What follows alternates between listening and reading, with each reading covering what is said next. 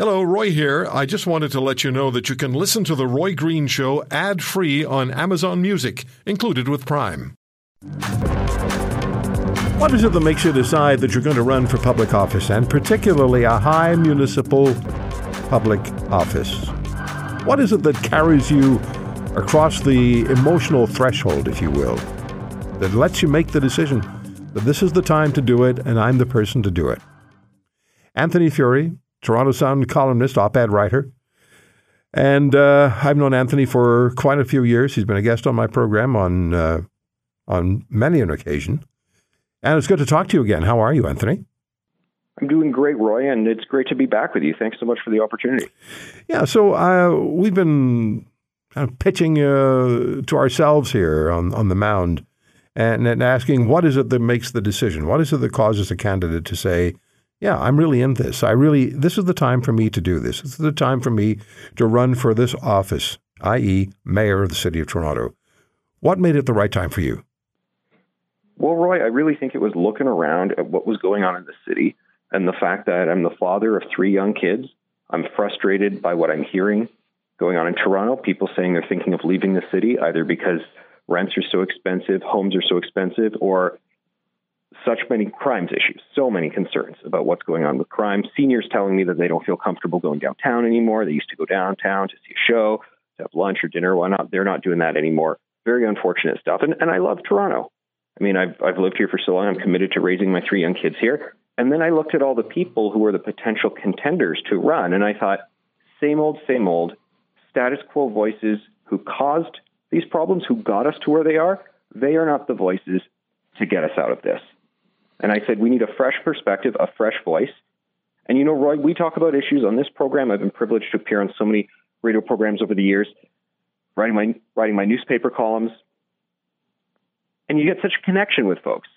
You get a connection with, with the listeners, with the readers, and you really get a sense that I've got I got a pulse of what's going on here. I've got my finger on the pulse. I have a sense of what people are thinking. I, I get to be a clearinghouse for information. And all that combined, and also the fact that my wife said, okay, fine, go for it, is what made me decide to go for it. So apart from the familial uh, green light, and that's critically important, uh, and the other questions that you asked yourself, what was the most significant question that you had to really personally take on before you made the decision, yeah, I'm going to go for it this time? What what was the what was the one question? What was the moment that made you decide this is the time for me to run for mayor? I'll be completely honest here. Somebody called me and said, I got wind you're thinking of running for mayor. And they said, I just want to make it clear to you, there's other people who actually run this city. So we don't think this is your time. And that really, really got me going, Roy. Because one of the things that I want to do right now in this mayoral race is I want to provoke conversation, a discussion, a change, a realignment about who runs Toronto. Because right now, Roy, there's this sense that people have that the lobbyists run it, that the big corporations run it, and then this fringe niche activist showing up kicking and screaming. They just bring a dozen of them to City Hall and they just say these outlandish things and then council caves to them and they get what they want. And that's not how it's supposed to be. I want to flip it around.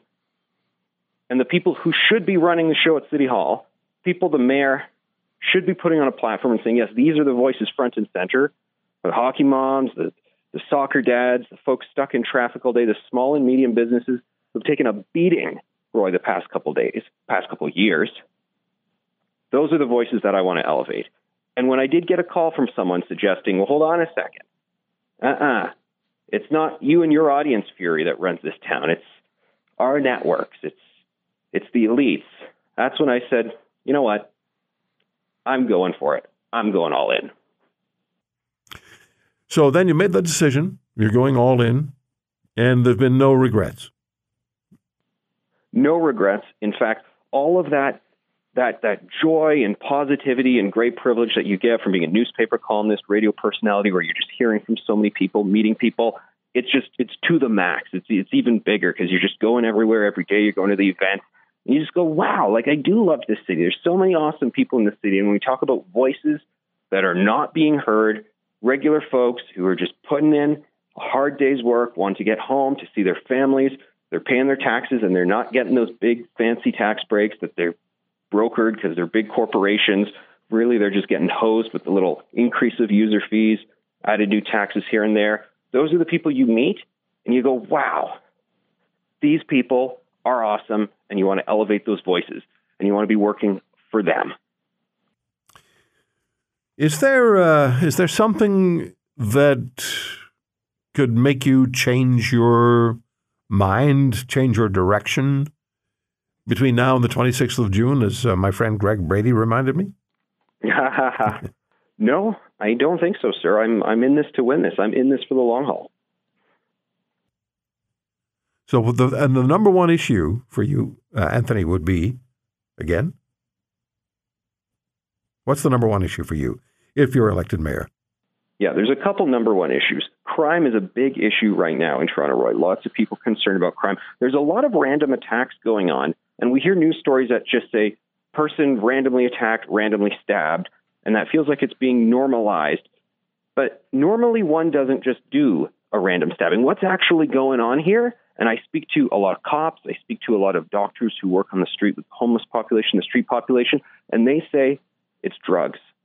We got a drug crisis. We got an opioid crisis. And, you know, when I talk about this, I hear from parents who their kids are either on the streets or their kids have unfortunately died in the opioid crisis.